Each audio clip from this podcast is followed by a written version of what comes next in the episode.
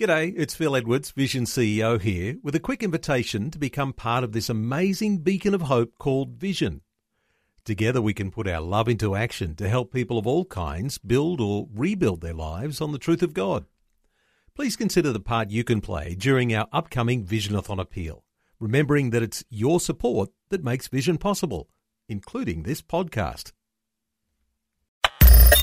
Audio on demand from Vision Christian Media.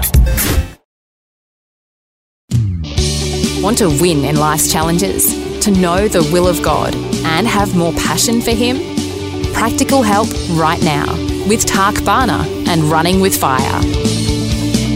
Looking this week at stability and strength. If that's what you need in your life, stay tuned. If you know of people who need a bit more stability in their lives, a bit more strength, especially in the face of storms and trials and struggles, then please let them know about what we're sharing with you this week when with Samson, we finished yesterday about his um, hair was hair was cut off and he lost his lost his um, strength.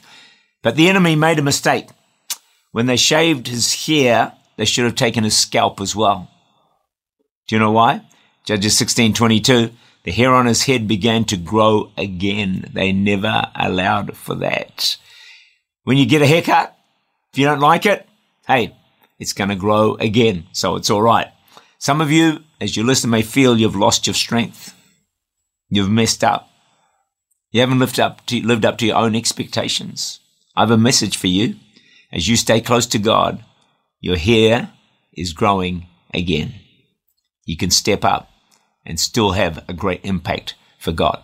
Just because you lost your strength doesn't mean you can't get it back. Just because you lost your way doesn't mean you can't find your way back. That's the God that we serve. For every setback, God has a comeback. Your best days are, I believe, ahead of you. Your strength is coming back. We serve a God of the second chance, a God of resurrection.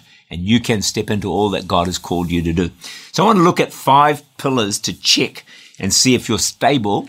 And I heard some of these, or heard these from a, a speaker called Steven Furtick. I don't know if you know him, but He's a well-known speaker. Now, Samson was unstable. Genesis 49, 3 to 4. Reuben, you are my firstborn, my might and the beginning of my strength, the excellency of dignity and excellency of power, unstable as water. You shall not excel. Reuben had a lot going for him, but he did not excel because he was unstable. If you have a camera, we've got a camera right here that I'm looking into and it sits on a tripod. So that the reason it can hold steady is because of what is under it. It's not what's happening on the surface that matters. So in your own life, it's not what's happening around you that matters. It's that causes your life to go up and down. What you need is a stable foundation in your life. And that will hold you steady with the storms that rage around you. There's five areas in which you and I need to be stable. First is stable in your emotions. Question Are you emotionally stable? Or do you go like that? And if you do, that's, that's okay. Don't feel bad about it. Don't feel condemned. There's reasons why we might be emotionally unstable. But in answer to that question, I should probably ask your kids uh, Hey, is mum emotionally stable? Is dad? Is my brother, sister, whoever it might be? Um, but you need to have emotions, by the way. It's really important. Some people are emotionally stable because they have no emotions. Well, that's no good either. so when I think about, talk about emotions, men mostly think, ah, he must be talking about women. Well, one speaker said that, said that uh, men were far more emotional than women. Well, really?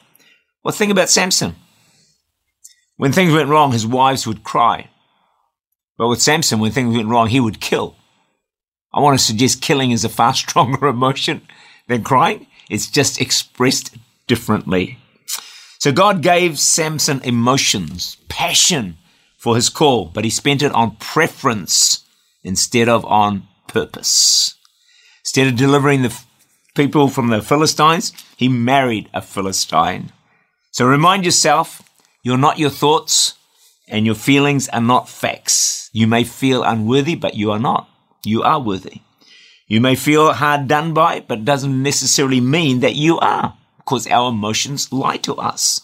They lie to us relentlessly and the devil rides on our feelings. So don't live by your feelings. Don't trust them a lot of the time. You can become more stable in your emotions. How can I say that? Because I have, over the years, become more stable emotionally, and so can you. Tak Bhana is the Senior Pastor of Church Unlimited in Auckland, New Zealand. For more information, to make contact, or to listen again, look for Running with Fire at our website, vision.org.au.